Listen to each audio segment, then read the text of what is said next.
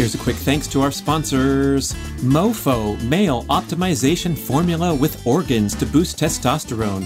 Butcher Box, convenient, affordable, free delivery of the highest quality meat, poultry, and seafood. BiOptimizers, performance supplements like magnesium, probiotics, and more. Beautycounter, a complete line of safer skincare and cosmetic products. B-Rad grass-fed whey protein isolate super fuel, the ultimate performance recovery and longevity drink, and Brad's macadamia masterpiece, mind-blowing nut butter blend. And check out the favorites link at bradkearns.com for my personal selection of favorite products for health, fitness, and peak performance, and great discounts for listeners. And here we go with the show. And so they were sharper, more cognitive, better functioning brains as a consequence of simply walking. And then you go back and uh, sit on the couch uh, over the next 20 years, and your heart and lungs and kidneys, everything works better. Okay, so that's the, uh, the concept of organ reserve promoting longevity in association with maintaining muscle mass. Be strong and functional and capable the whole time, and then have a very quick demise I'm so excited to introduce you to Peluva. This is a new zero drop minimalist shoe with the distinctive five toe design from my main man Mark Sisson. Peluvas give you the most authentic barefoot style experience, but with sufficient cushioning so you can use them for all manner of daily movement, especially walking and many other fitness and athletic activities. Peluvas are also incredibly stylish, so you get a barefoot shoe that you're not embarrassed to wear around in daily life. It's been so cool to see the popularity of minimalist shoes grow over the recent years, but Peluvas are a step ahead of every other zero drop wide box shoe because of the critical feature of individual five toe articulation, a separate slot for each of your toes. This allows for correct dynamic movement of the foot through the walking or running stride, which is impossible when your toes are encased into a single box, even a wide box. Well, you might know that minimalist shoes have faced controversy in recent years for causing injuries from inappropriate use. So here is the big picture mission. We want to get you walking in peluvas, living in your peluvas, going barefoot in your home or other safe areas as often as possible. Go ahead and use your specialized cushiony running shoes or your basketball shoes, work boots, high heels, things that you want to wear when you want to wear them, but wear your peluvas as much as possible to reawaken the natural functionality of the human foot to stand, walk, run, and perform. Do you want to try a pair? I'm certain that when you put them on and walk around, you are going to quickly realize that these are the most comfortable, natural shoes that you've ever worn. They are designed to feel like you're, quote, walking barefoot on a putting green please visit peluva.com. That's P E L U V A and use the code Brad Podcast and get 10% off your first pair. Peluvas, let your feet be feet. Three, two, one, and you're on the air. Brad, by yourself in a closet recording studio. Welcome. Hi, listeners. Here comes a great show about fitness suggestions for anti aging. Ah, the critical objective to age gracefully rather than follow in line into the accelerated decline into pain, suffering, and demise that we see all around us, thinking that it's part of chronological aging or that it's normal. And in fact, it is absolutely not normal. I love the quote from the ageless wonder, one of the paleo forefathers named Dr. Art DeVany. And he says aging is essentially damage caused by adverse lifestyle practices. Of course, we're going to have uh, a lifespan uh, characterized by uh, somewhat of a decline as the decades pass, uh, but we can kind of recalibrate our notions of what that looks like. One way to do so is to look at the outliers, the people that are doing magnificent athletic feats even at the older ages. A lot of times we discount that or dismiss these examples as, wow, what a genetic freak. Yes, that really is amazing. Uh, but we fail to recognize how uh, important the lifestyle behaviors are. Uh, of course, to make the most of your genetics or to minimize your uh, genetic misfortunes, this the bad hand that you've been dealt, you can go a long way toward negating that, nullifying that completely with healthy lifestyle practices, including a bunch of fitness stuff we're going to talk about today. Who knows, maybe one day we can dream of following in the footsteps of Lester Wright, who in early 2022 at the Penn Relays, a big track meet, ran the 100 meters in 26 seconds at the age of 100. Uh, we have the YouTube video and the show notes, and boy, what an amazing accomplishment. Um, he's had some good luck, good fortune along the way, but also a healthy lifestyle. And uh, next time you go out to your local running track, uh, run a straightaway in 26 seconds. It's not super fast, but it's not slow either. It's not bad at all for age 100. So, what a great goal to aspire to. And we've had so many great shows on this topic of fit, fitness strategies, anti aging. And so, we're going to put some suggestions together and give you some marching orders, some objectives. Uh, but I'm particularly thinking of the recent show that I did with Dr. Howard Luks, where he talked about the metabolic protective benefits of having muscle mass throughout your life and also honing and maintaining skills like balance and overall cardiovascular and muscular strength. Uh, Dr. Peter Attia, the very first show on this podcast, uh, still one of the most downloaded shows ever. And he's had some great content on his own podcast called The Drive. And one concept that's particularly interesting and appealing is how he says he's training for the centenarian Olympics. So these are fitness goals that he wants to accomplish when he turns 100. And he has a whole list of them. He promises to share them all in his upcoming book, uh, but he mentioned a few. One of them was to be able to climb out of a swimming pool on his own power. Uh, so a great lifelong uh, fitness endeavor of swimming laps, right? It's great for everybody, non impact. You can definitely aspire to still swimming back and forth when you're 100, but then hoisting yourself out of the pool, no small feat. He also mentioned uh, squatting with a kettlebell of a similar weight to a grandchild. So being able to uh, play and frolic with the young ones even when he hits 100.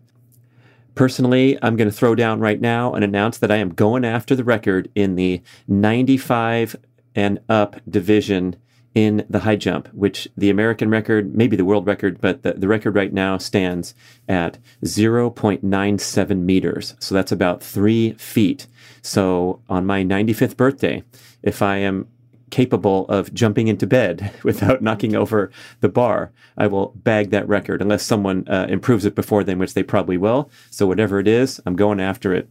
And that's what's so cool about uh, the Masters track community is they celebrate uh, getting older and aging up into the next five year age group increment. So instead of uh, frowning and, and saying, gee, uh, now I'm 80, now I'm really old, they're like, all right, now I'm in the 80 to 84. I'm going to kick butt. Look how much uh, slower the, the times are that we have to go to. Um, Mark Sisson has uh, talked about this so much. And actually, his one of his favorite phrases, live long, drop dead, represents his life life goal, and that is to, uh, of course, live a long lifespan, but be strong and functional and capable the whole time, and then have a very quick demise instead of this dragged out pain and suffering in the wheelchair in the nursing home, or of course the increasing incidences of cognitive decline where the physical body is uh, still uh, out and about. Uh, but the mind is gone. And so this all goes hand in hand. There's so much research uh, tying in the, the, the, correlation between physical fitness and cognitive fitness, including a great study from UCLA that I reference often, where they had two groups of seniors uh, those who walked a minimum of 4,000 steps a day, and those who didn't.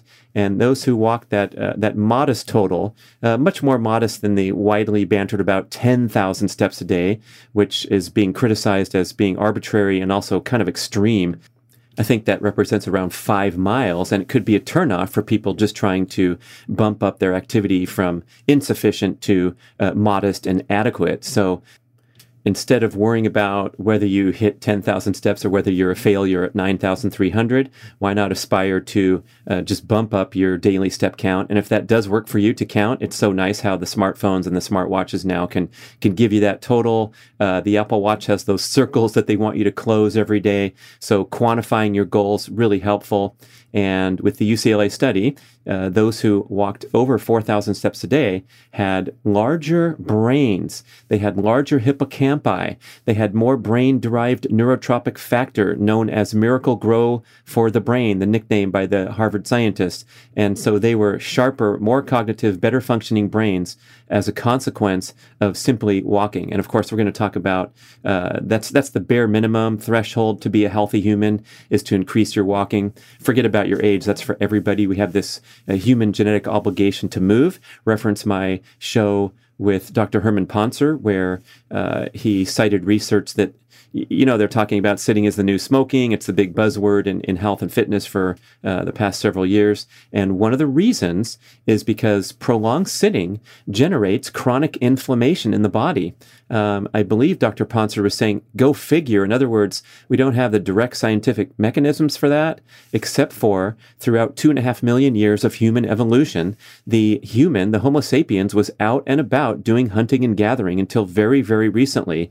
And it just stands to uh, fact that sitting around is very bad for the human body. We also have research showing that uh, sitting, I mean, sitting still for as little as, uh, I believe, 20 minutes uh, represents or generates a uh, noticeable decline in glucose tolerance and an increase in insulin resistance. So you get uh, worse at burning fat and start to crave sugar, start to lose cognitive function just from sitting around for brief periods. So the obligation to move more, to take breaks, to walk around, that's number one. But I think we're going to focus more on this show of actually hitting some more advanced fitness objectives where you perform the necessary exercise to maintain muscle mass throughout life. That reminds me of my show with Robb Wolf, one of the epic quotes of all time, where he said, If you want to live longer, lift more weights and eat more protein, end quote.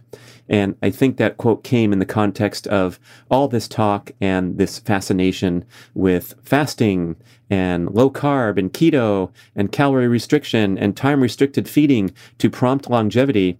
And as we've learned from my recent show with Jay Feldman, Energy Balance Podcast, and my four part uh, series of reflections on the energy balance concepts that were presented by Jay in our interview, um, we can easily spin this out of context and into the um, in, inappropriate application of these insights that fasting is going to help you live longer and uh, skipping meals is 100% awesome all the time. Uh, Robb weighs in with that counterpoint that you want to fuel yourself appropriately with nutritious foods and then you want to work hard, be active, uh, increase your baseline level of activity. And then, if you do want to live longer and live longer in a graceful, functional manner, lift more weights. And of course, eating more protein is a nod to the uh, validated research that uh, as we age, we become less efficient with protein synthesis, such that those in the senior category need more dietary protein. We have an increasing need for protein as we age, and we might also speculate that uh, seniors might have a tendency to consume less protein. I don't see them buying a lot of jugs of uh, whey protein supplement like the young bodybuilders and uh, fitness freaks, but uh, it's something to think about. And as I develop this protein product and bring it to market, it's not going to be targeted directly at the muscle heads, but more at a broad audience, especially those of us in the older age groups who still want to be functional and perform and recover. So needing more protein, needing more basic movement, and needing more weightlifting. And it doesn't have to be a uh, turn your life upside down and turn into a gym rat. Uh, my great show with Dr. Doug McGuff, author of Body by Science, uh, contends with great uh, scientific reference that simply going to the gym, a single workout consisting of five exercises on machines once a week, is enough to generate increases in muscle strength. It's not enough to make the NBA or make the Olympics or uh, pursue advanced athletic goals in the various sports. But in terms of isolating this single objective of getting stronger muscles, you can do these five compound movements and progress really nicely. The same concept is applied with the OsteoStrong program, which is a chain of specialized fitness facilities catering to seniors, uh, those interested in uh, preventing bone loss. And the protocol is to go just once a week and perform four uh, compound exercises uh, where you're working the major muscle groups of the upper and lower body. And it's a single rep, it's a single effort uh, to maximum at the OsteoStrong. And in the Body by Science protocol, you are going into the gym on the machines because they're safe and that makes it uh, open to everyone. You don't have to hoist around the, the plates, uh, but you go to do the uh, the chest press, the overhead press, the lat pull down, the seated row, and the leg press, and you do one set of each one until total muscular failure. And you go at a very slow cadence up and down. So you put the time under tension, as they say. Uh, you increase the time under tension for the muscle. And believe me, it is a very difficult workout, even though it only takes 12 minutes. But you are performing the set, you're resting a little bit, then you're heading to the next machine, performing that single set where the reps are really slow. And that last rep is probably going to be a half rep because you're going until complete muscular exhaustion and that is sufficient to trigger strength gains. And I've been fooling around with this for, oh, perhaps uh, six months or so since I interviewed Dr. McGuff and, and read the book and really became convinced that this was a, a, great strategy and a winning strategy for an athlete like myself who's doing specialized workouts in the sports. But Dr. McGuff makes that wonderful argument that you don't really want to mix skill development with uh, the aspiration to build strength because that can lead to workouts that are uh, overly stressful and will promote breakdown. So when I'm going out to high jump, I should be best focused on improving my technique and being really explosive and doing uh, not an excessive number of reps uh, such that my technique falters or my power falters. And then if I want to get more powerful, uh, particularly with the leg press and the example of high jump, I go in there and do that workout once a week and really push my legs to the maximum uh, to exhaustion with a single set. And that will improve my leg strength that I can then transfer over to the uh, the athletic goals that I have. Does it does it make sense? Instead of doing these exhausting workouts, you are going and getting stronger in a very focused manner, and you are resting sufficiently. And even in the book and in the podcast, Dr. McGuff says people that come back and think more is better and do a second of those very short workouts, a second workout per week, uh, have a regression in their progress. So once a week, 12 minutes. And the reason I'm uh, highlighting this here is that this obligation to uh, maintain muscle mass throughout life, which is arguably the number one factor for longevity, because if you are maintaining muscle mass, it correlates very strongly with healthy metabolic function as opposed to being in metabolic syndrome where you have shitty metabolic function, uh, increase in body fat, increase in lipid markers, and all the things that uh, suggest high risk of heart disease. So if you're lean and mean, you are by by default probably pretty good at burning energy. You're probably not carrying a lot of excess body fat unless you lift a lot of weights and eat a lot of crappy food. And so it's sort of a proxy for being a healthy person to have this muscle mass throughout life. Um, Dr. Craig Marker on a recent show was talking about this concept of Fission and Fusion, the scientific concepts more uh, easily understood as feast or famine. Uh, and we're going to talk about that more in upcoming shows. And then I'm just listing some of the great shows that were inspiring uh, this breather show. And then finally, uh, Jay Feldman with those very compelling insights uh, talking about how we want to minimize the stress that we inflict upon the organism because stress is cumulative while pursuing maximum fitness and health benefits. And that's where we have to be very careful stacking uh, assorted stressors, especially uh, fasting, low carb, restrictive diets with intense exercise. Uh, reference my interview with Dr. Casey Means and discussions with Dr. Paul Saladino on the show uh, Dr. Casey uses the term redundant pathways. That is, uh, ways that we can uh, stress the body or challenge the body and uh, deliver an adaptive benefit such as starving the cells of energy to help them uh, work more efficiently and repair more efficiently. Uh, and that would be um, fasting and intense workouts doing the same thing, starving the cells of energy and prompting a uh, adaptive response like mitochondrial biogenesis. Dr. Paul talks about uh, plant hormesis versus environmental hormesis. And so many of the touted benefits of eating the high antioxidant plant foods, for example, are that uh, it the, the plant toxins actually cause the body to mount an internal antioxidant defense response. So the liver starts pumping out glutathione, the master internal antioxidant, in response to you consuming the raw kale and celery and beets in your smoothie. And so we consider this to be inherently healthy. Uh, however, it's really the body's response to a poison that makes the the raw vegetable smoothie healthy.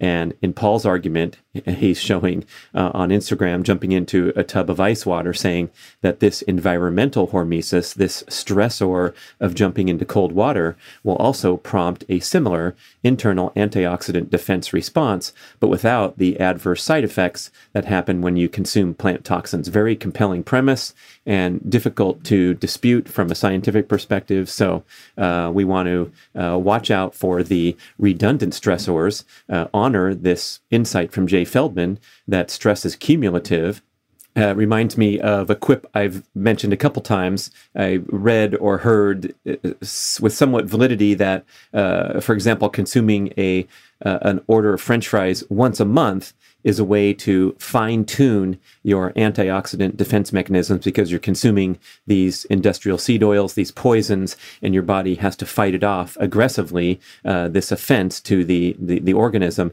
Same with uh, smoking a cigarette, hypothetically, once a month, and you have this uh, violent internal uh, defense reaction uh, because your body doesn't like to be poisoned. And so uh, by doing so, you're getting these hormetic benefits. So these notions sound ridiculous, but they are of the same logic of people who are doing four CrossFit sessions a week and trying to adhere to a ketogenic diet.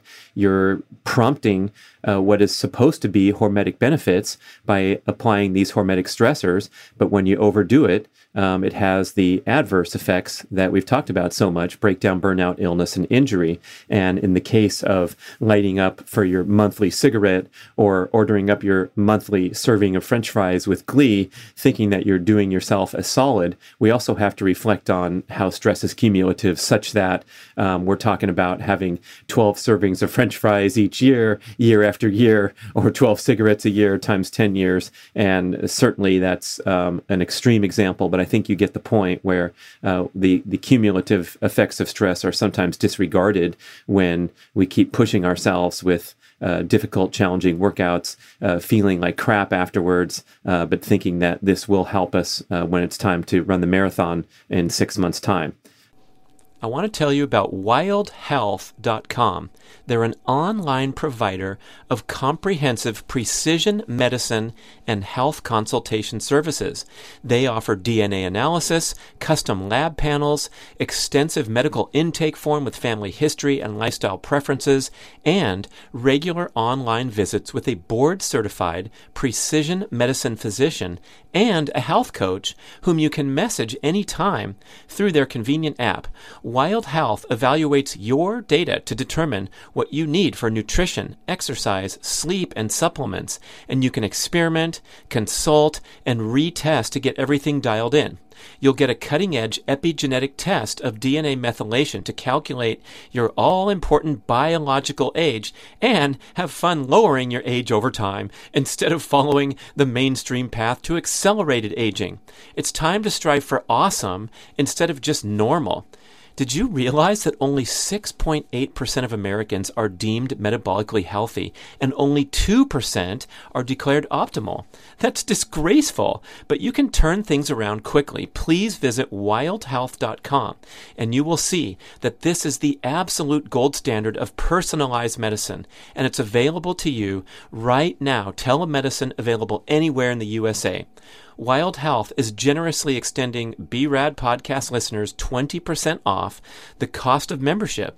Just visit wildhealth.com slash Brad or use the code BRAD20 at checkout to get 20% off and start taking control of your health today at wildhealth.com slash Brad. Okay, so when we're talking about uh, anti-aging fitness cornerstones or attributes, you often hear uh, the various pillars of fitness broken down into categories so you'll hear about aerobic conditioning, cardiovascular conditioning. You'll hear about uh, strength, power. Uh, you'll hear about uh, balance. You'll hear about flexibility. And these are the four pillars of fitness. So we can start our discussion uh, covering um, covering uh, topics into categories, but I don't think it's necessary or a good idea to isolate them because there's so much crossover. Uh, but we'll we'll start out by talking about uh, aerobic conditioning, cardiovascular conditioning. We'll talk about resistance exercise, uh, building strength and power, loading the muscles. Uh, we'll talk about uh, high intensity exercise like sprinting, and then we'll also talk about uh, this catch-all outside category that we might describe as balance, slash flexibility slash mobility, that kind of stuff. But uh, the aerobic conditioning, which has been uh, bantered about as such an important cornerstone, a pillar. Uh, you hear this term zone two all the time. Everybody's using the terminology zone two exercise, which is conveying a, a mild, comfortable pace uh, for sustained cardiovascular workouts. Why not just call it comfortably paced aerobic exercise instead of a zone? What zone? I don't know no zones. Uh, maybe I predate all this fancy talk, but the aerobic conditioning is clearly uh, an important fitness attribute. However, it is now clear and undisputed that you will get an aerobic conditioning effect, a cardiovascular training effect from all manner of exercise, even stop and start activities like being a tennis player or even going into the gym and doing some high intensity strength training with a lot of rest between efforts. Your cardiovascular system is working uh, well beyond resting rate. And so, this idea that we have to go out there and plug along at a steady pace for long duration in order to check this box uh, should be strongly second guessed. Now, if you want to go and complete an event, uh, a competitive event, you must approximate the challenge of that event in training. So you are not going to excel in a marathon run by hitting CrossFit four times a week and doing a lot of box jumps and rope climbs. It'll help contribute to your success if you integrate uh, various uh, workouts properly. And I think that was the message behind Brian McKenzie's CrossFit endurance movement, where he was looking at these endurance athletes that were just shuffling along in, in a forward direction and wanted them to become uh, more broadly competent athletes. However, um, back to my argument here that aerobic conditioning is, of course, essential, but it will come in all manner of fitness activities. And you can look on my YouTube. Uh, we'll put the link in the show notes. Uh, the title of the video is Jogging 2.0. And this was an epiphany I experienced in recent years where, after decades of starting my day, most days, going out for a slow, comfortably paced jog with the dogs, I started to get bored and, and second guess the necessity of doing this. it's not a tremendous fitness feat to go out there and plod along for 30 minutes in a straight ahead direction.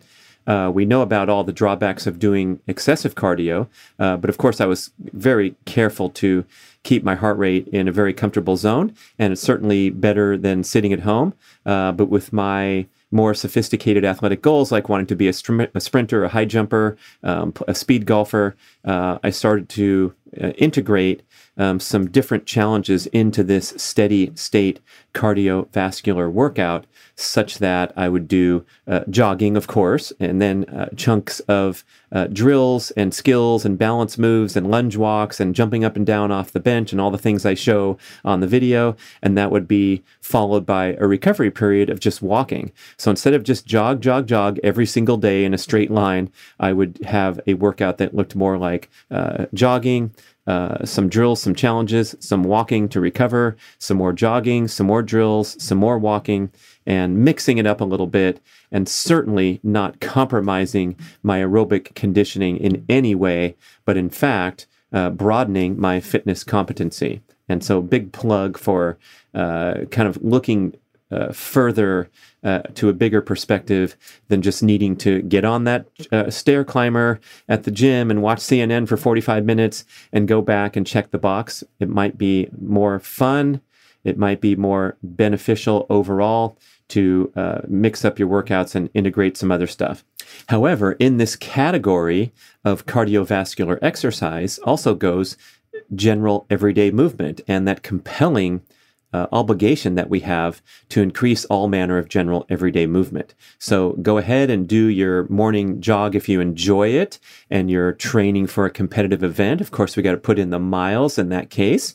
Uh, but otherwise, think about those five minute walking breaks from prolonged periods of stillness as essential and perhaps more essential than a single uh, 30 minute or hour walk every day trying to get your 10,000 steps or your jogging session every day uh, trying to keep your mileage high. Instead, uh, it might be more beneficial just to move more and do little bursts of activity here and there, including micro workouts, which we'll talk about shortly. And so this cardio objective should be seen in a broader perspective than just counting your zone two hours up.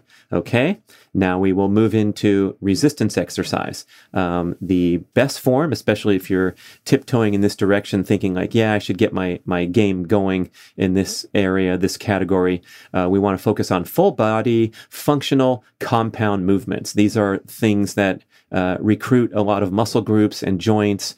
And uh, the opposite would be an isolation movement, such as picking up a dumbbell and doing some bicep curls while you're just standing there. Uh, so, a full body functional compound movement, uh, the bread and butter, the best are uh, the deadlift and the squat, because when you uh, do both of those, you're also recruiting a whole bunch of upper body activity and putting the joints into challenging functional positions to enhance their uh, mobility, strength, flexibility, all that great stuff. So you're hitting a whole bunch of fitness objectives with a single move, such as picking up the weight off the ground in the case of the deadlift.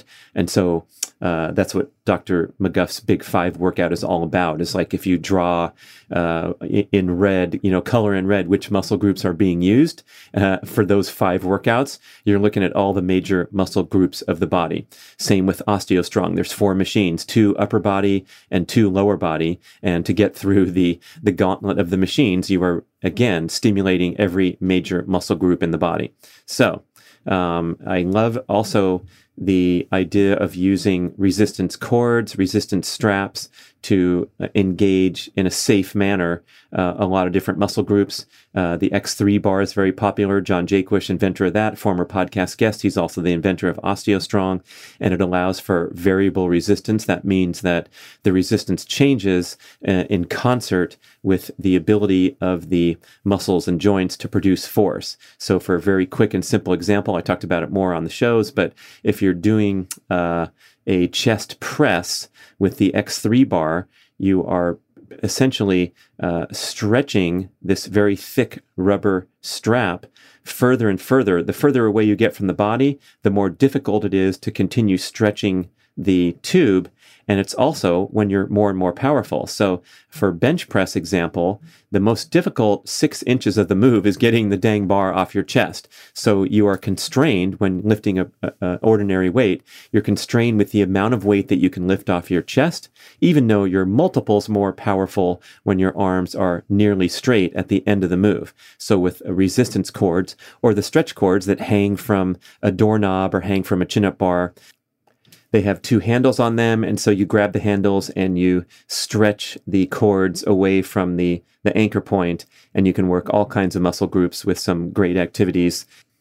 So you are putting your muscles under resistance load, and this is the essence of how to maintain functional muscle mass throughout life. So we have this critical objective to not very often, it can happen uh, in short bursts, like with the micro workouts, or with uh, one or two formal workouts a week, even just one if you want to focus on the Big Five protocol or the OsteoStrong protocol. But go and put your muscles under load and work them until failure is also a, a good general example, although the sophisticated strength trainers will have all these different strategies where they don't go to failure and they do supersets sets and all this stuff you hear about when you're over eavesdropping from people at the gym. But the basic notion here is that you want to challenge those muscles. You want to put them under load, under duress for short duration, explosive movements with excellent technique. And that's an important point for all manner of strength training, resistance workouts is you want these workouts to be relatively short in duration so that you get an optimal spike in fight or flight hormones and the adapt the flood of the adaptive hormones into the bloodstream like testosterone and human growth hormone, but you minimize or, or you minimize the duration of the stress hormone spike so that it's an optimally brief stressor rather than an exhausting workout. Unfortunately, the majority of mainstream fitness programming, it seems, is not honoring this objective. So they are taking well meaning fitness enthusiasts of whatever level, and this extends from the raw novice who overdoes it to the highly sophisticated competitive athlete who overdoes it and get injured. But we are continuing to pound the body for too long, such that these workouts have potential, a strong potential for a counterproductive effect. And so if you feel crappy after doing a vigorous workout at the gym, and this could be uh, immediately after, or it could be 12, 24, or 36 hours after. Because a lot of times you feel awesome after you go and push yourself at that awesome boot camp workout, and you're sort of on that endorphin high, and it lasts for a few hours. And then later in the afternoon, you feel like crap. Or a day later, uh, you wake up, you're stiff, you're sore. Uh, muscle soreness is the worst about 48 hours after a workout that was overly stressful and uh, prompted muscle damage. So we want to have these checkpoints going along where your the workouts that you perform, uh, the resistance exercise or the explosive sprints and, and so forth are well within your capabilities such that you're not having these symptoms of overstress in the hours and days afterward. So, as we've conveyed for years with the primal blueprint message, the recommended template was two strength training sessions per week, lasting between 10 and 30 minutes. Those are two formal sessions where perhaps you're doing it at the gym, perhaps you have some implements at home. You don't need hardly anything to get it done. Of course, you can do the primal essential movements, push ups, pull ups, squats, and planks. Uh, so you don't need any implements. Uh, but I mentioned stretch cords. A lot of people are fond of uh, grabbing a kettlebell and doing some basic things that are also full body and highly functional. Or if you have access to a fitness facility, you do these very very safe machine exercises that are doable for uh, a complete novice. And I know this because I saw my mom go into OsteoStrong for her first appointment, 84 years old, probably hasn't hit a machine ever, at least not in uh, decades. Um, you can correct me in the show notes, mom, if you uh, if you have experience doing fitness machines. But she went in there on her very first session and learned how to bench press and overhead press and do uh, a modified uh, deadlift and all the things that these machines uh, put the body in in a very safe manner, where you're not even hoisting plates or moving anything. You're just doing sort of an isolation move, and the machine is measuring measuring your power output to stimulate improvements in bone density. Okay, so you got to do something here, and it doesn't have to be sophisticated. Um, micro workout, also a great idea. So if you can drop for a set of 20 squats while you're at work at your desk, just a simple objective, a simple ask that would take less than a minute uh, but bending down and perhaps uh, sitting into the seat of a chair if you're a novice, and then standing back up. So you're sitting down, standing up, sitting down, standing up. And if it seems like a uh, a silly fitness objective, uh, let's recognize that this is one of the more difficult and more dangerous moves of the senior citizen, uh, which is often uh, succumbing and to eventual demise due to the uh, instigating event of a fall. So, falling is this huge risk. It's been identified as the number one cause of injury and death in Americans over age 65. And it's really falling and related consequences of demise. So people aren't falling and dying on the spot. They're falling, breaking their hip, uh, being hospitalized, being immobile, and then their metabolic function starts to decline precipitously because they're stuck in bed. And then they're so weak and their organ function declines so much that they will succumb to pneumonia eventually or something that could be traced back to when everything started to fall apart uh, on the day that they fell. And then they they were no longer walking around the neighborhood every day or doing their other uh, daily movement activities. And I should also, uh, as we're talking about the benefits of maintaining functional muscle mass throughout life, um, perhaps the main one and the reason that we're we can uh, get away with calling uh, muscle mass the number one longevity objective is that it's strongly correlated with organ reserve. And organ reserve is a concept that describes the functional capacity of your organs to uh, operate beyond their baseline function. And so building up a reserve so that your organs are stronger to handle, for example, uh, some sort of tra- trauma or challenge like a surgery or an illness, uh, getting COVID. We've seen a lot of misfortune in those who were metabolically unhealthy and succumbed to COVID. Um, I don't like to talk about it on my show because it's so controversial and uh, and exhausting. Uh, however, I believe there are accurate stats that um, 80%, 86% of COVID deaths uh, were among a population who came into the condition with obesity as a comorbidity, a confounding factor. And so that's a pretty heavy stat. Um, hopefully, I'm somewhere near accurate on that.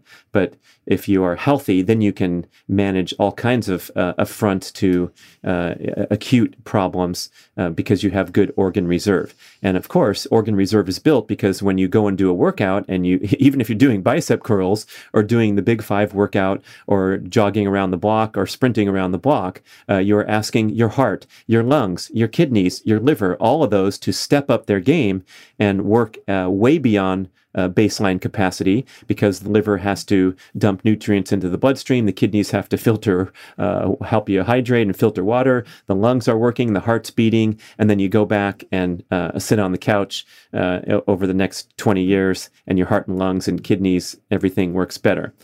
I'm so excited to introduce you to Peluva.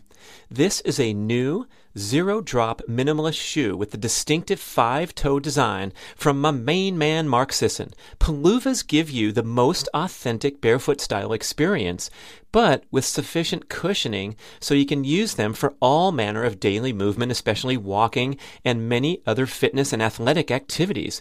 Peluvas are also incredibly stylish, so you get a barefoot shoe that you're not embarrassed to wear around in daily life. It's been so cool to see the popularity of minimalist shoes grow over the recent years, but Peluvas are a step ahead of every other zero drop wide box shoe because of the critical feature of individual five toe articulation, a separate slot for each of your toes. This allows for correct dynamic movement of the foot through the walking or running stride, which is impossible when your toes are encased into a single box, even a wide box. Well, you might know that minimalist shoes have faced controversy in recent years for causing injuries from inappropriate use. So here is the big picture mission. We want to get you walking in peluvas, living in your peluvas, going barefoot in your home or other safe areas as often as possible. Go ahead and use your specialized cushiony running shoes or your basketball shoes, work boots, high heels, things that you want to wear when you want to wear them, but wear your Peluvas as much as possible to reawaken the natural functionality of the human foot to stand, walk, run, and perform.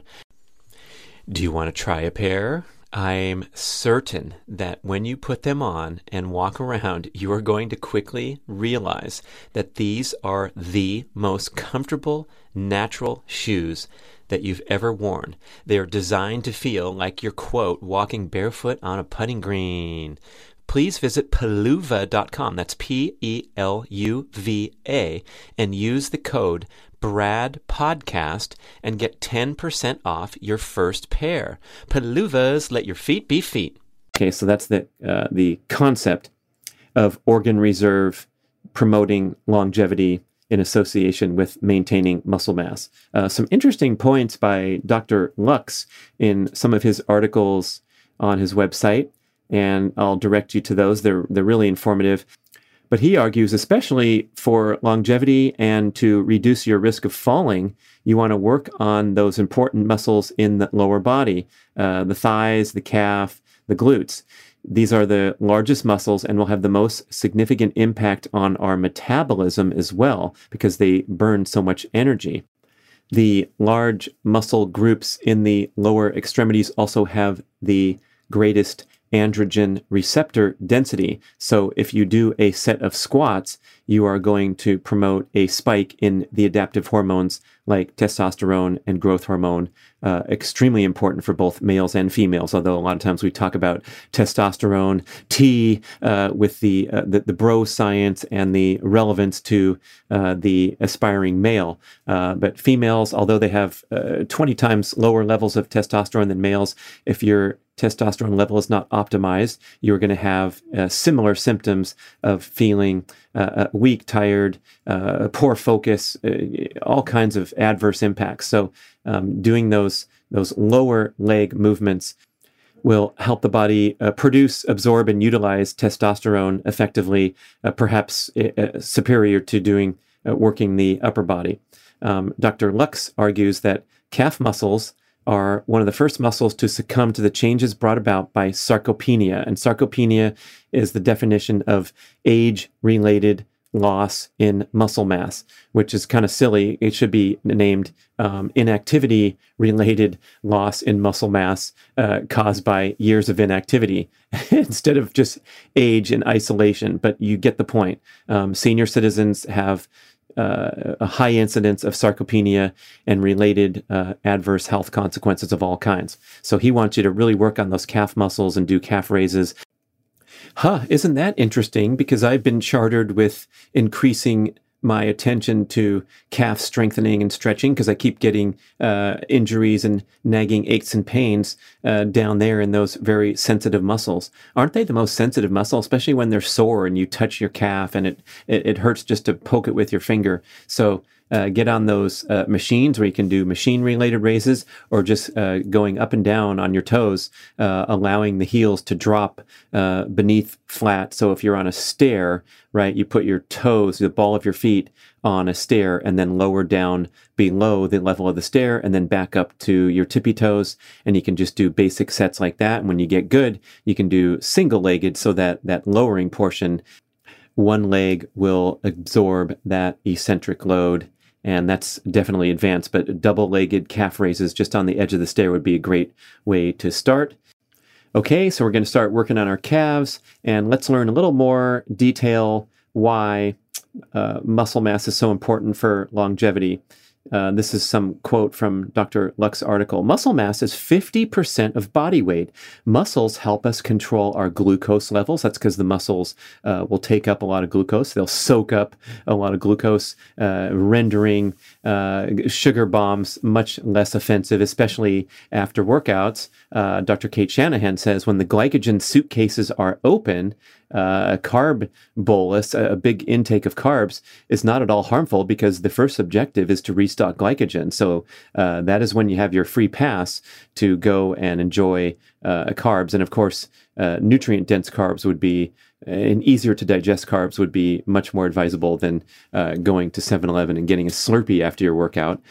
Although technically, ingested carbohydrate is going to be converted into glucose and sent into glycogen storage depots in the muscles and the liver. So, the main objection to consuming uh, junk food carbohydrates is often uh, what's piggybacked with it uh, such as refined industrial seed oils, or the ingestion of uh, processed sugar in whatever form, the Slurpee, uh, or you know, God forbid, a, the the ding dong or the Twinkie with all the other chemicals and um, oils and, and bad ingredients. Uh, but the objection of consuming processed sugar uh, would be how it might compromise your gut health. Jay Feldman talked about uh, the production of endotoxin in the intestines and the adverse health consequences of consuming junk food of that nature. Uh, but generally speaking, if you're out there on a 100 mile bike ride and you're slamming down uh, the energy gels and sugary drinks, um, it's going to help you get through the get through the effort if your digestive system can handle it. And then afterward, you're going to restock those glycogen tanks and not be concerned about uh, how many calories of carbs versus your daily scoreboard if you're trying to count macros and things like that. Anyway, back to the uh, the quote from Dr. Luks. Muscles help us control our glucose levels. They use glucose as fuel, and they have a role in insulin resistance and type 2 diabetes. They improve insulin sensitivity when you have functional muscle mass, uh, the opposite of insulin resistance. Uh, back to the quote loss of muscle mass, sarcopenia, contributes to poor health outcomes, fatigue, loss of function, disability, fall risk, frailty, and death. The changes that occur to our muscles as we age are profound and can have a dramatic effect on our health. Guess what, listeners of all ages? Muscle mass starts to diminish as early as age 38. And in your 60s, the decline accelerates dramatically. Uh, here's some good news about being uh, active when you're younger. We send genetic signals that make a big difference to aging gracefully later.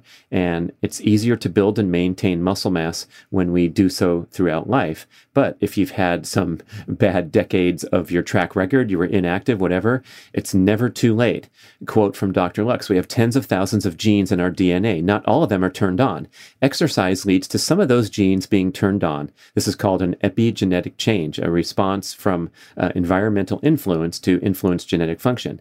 And those genes might decrease your risk of cardiovascular disease, insulin resistance, premature aging, neurocognitive decline, and so on. Sarcopenia is the decline of skeletal muscle tissue as we age, one of the most important causes of functional decline and loss of independence in older adults. The causes are hormonal changes, chronic inflammation, we talked about before from sitting around too much, sedentary behavior, chronic illness, and poor nutrition. Obvious, obvious. So we want to take that fork on the road and head over in the direction, especially of resistance exercise. Muscles will respond to load or force regardless of your age, quoting Dr. Luks's article. Yes, a 20 year old can build bigger and stronger muscles than an 80 year old, but an 80 year old will grow larger muscles when they perform resistant exercise. Studies show that seniors have the fastest rate of strength gain than any other group. Isn't that awesome? So you're not going to uh, be setting records in the gym, but you're going to improve faster than the younger populations. Obviously, you have more room for improvement. So when my mom sends me her OsteoStrong scores and she's doubled her strength in the deadlift in a matter of a couple months, uh, that's way more impressive than uh, my son who's already deadlifting 350. He's not going to get 700 in a couple months. Just not going to happen for him. And of course, you understand the uh, ridiculousness of the comparison, but it's super empowering to know that the senior population has the uh, quickest and easiest rate of progress to getting stronger. So go in there and start putting up big numbers.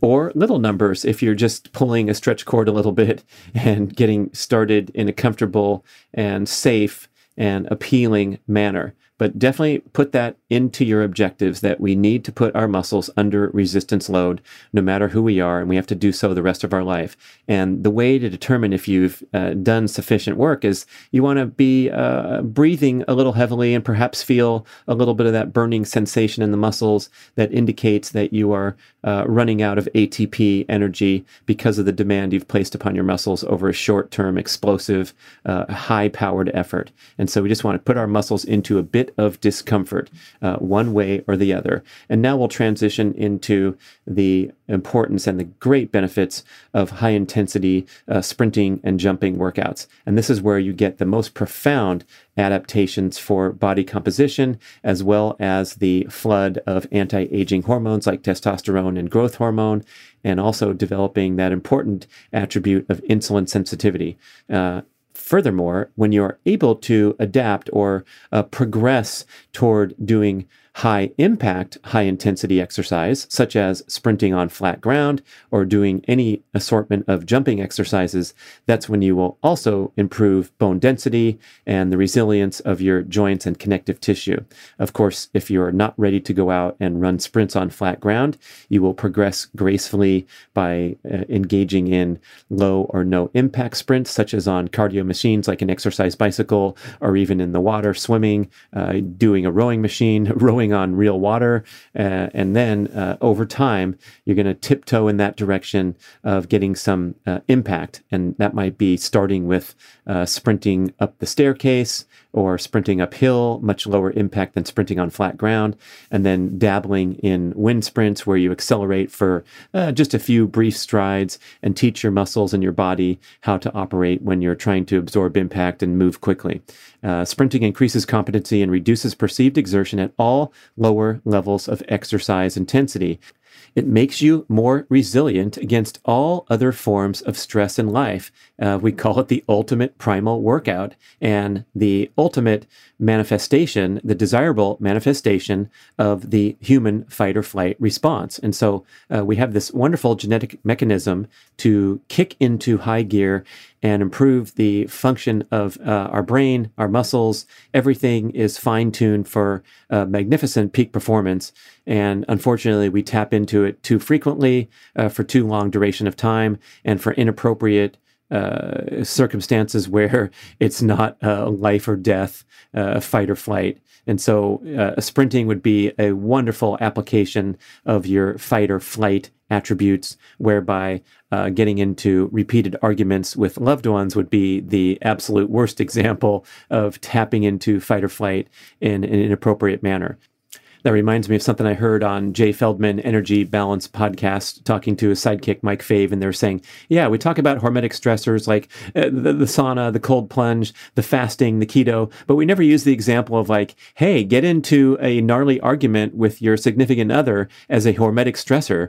And that's a really good comparison there because uh, this notion, uh, what doesn't kill me uh, is going to make me stronger, is not true, and um, especially when you consider the effects of stress are cumulative. And so we want to make sure that we're sprinting in a very appropriate manner where we are well within our capabilities. We're stimulating that fight or flight response appropriately, but we're not traumatizing the muscles joints with uh, too much uh, immediate trauma and muscle damage because that's going to compromise the intended benefits of sprinting.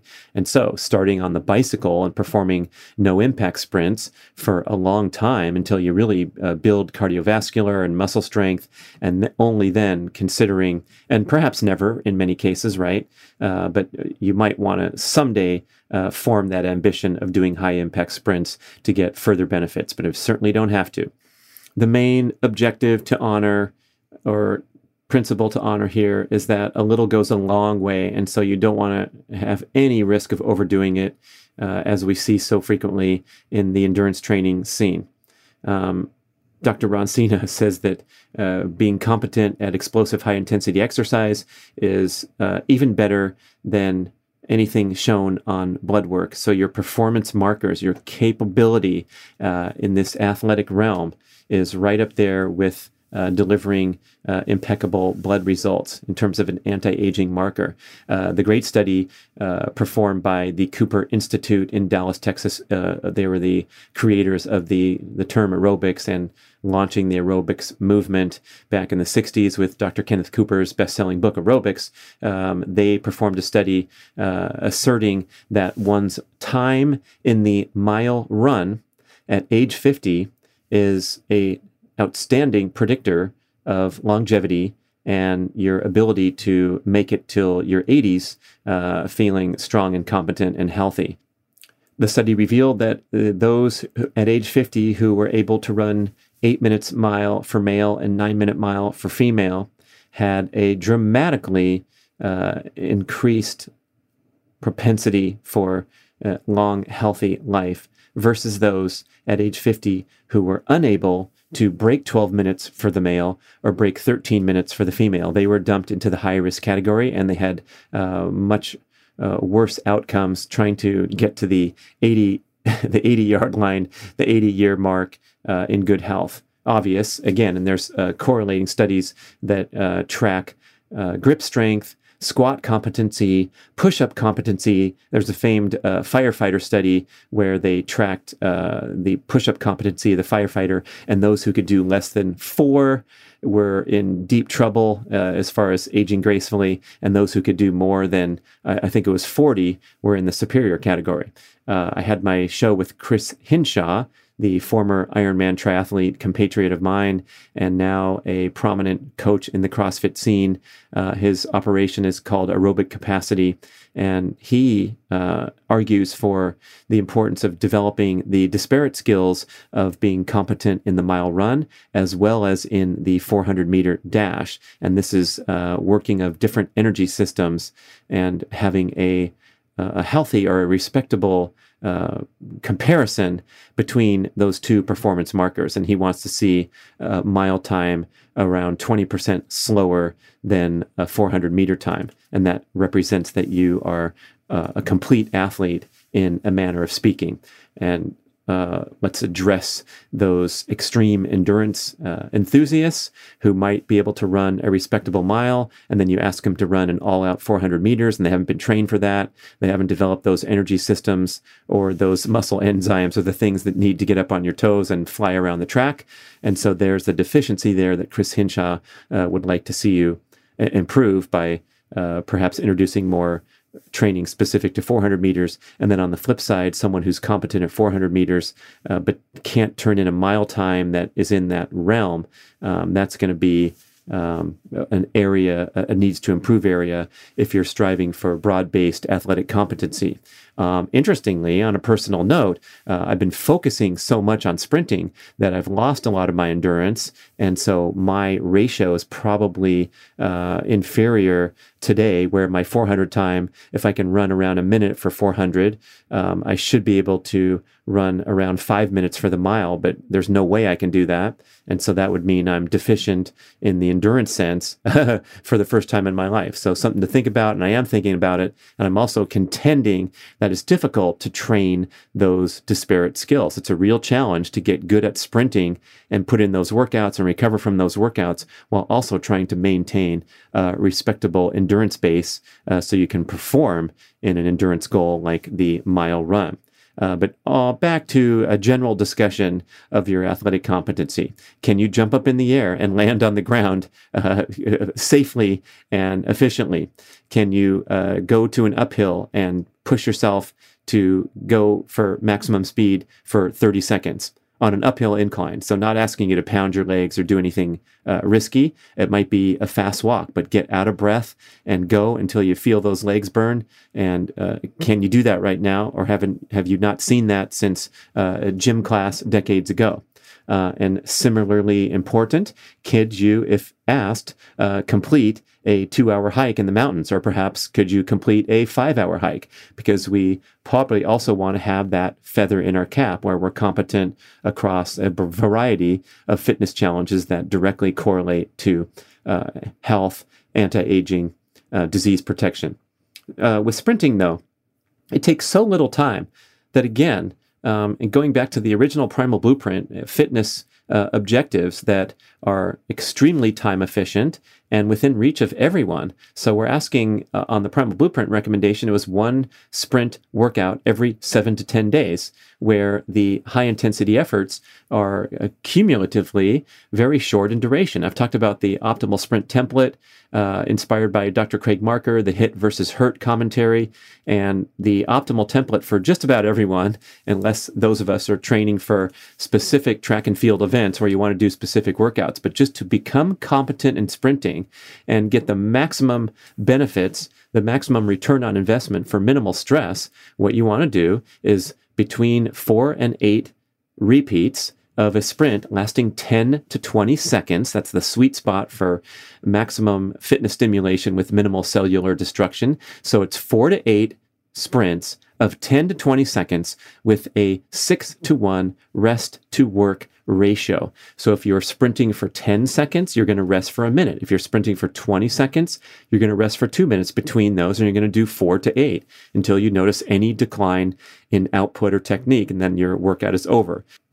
And as far as the range between 10 and 20 seconds is concerned, uh, you're going to go on the shorter end of that range if you're doing high impact sprints, such as running on flat ground. And you can go up to 20 seconds if you're doing things like swimming pool or pedaling a bicycle and thereby taking a longer rest period.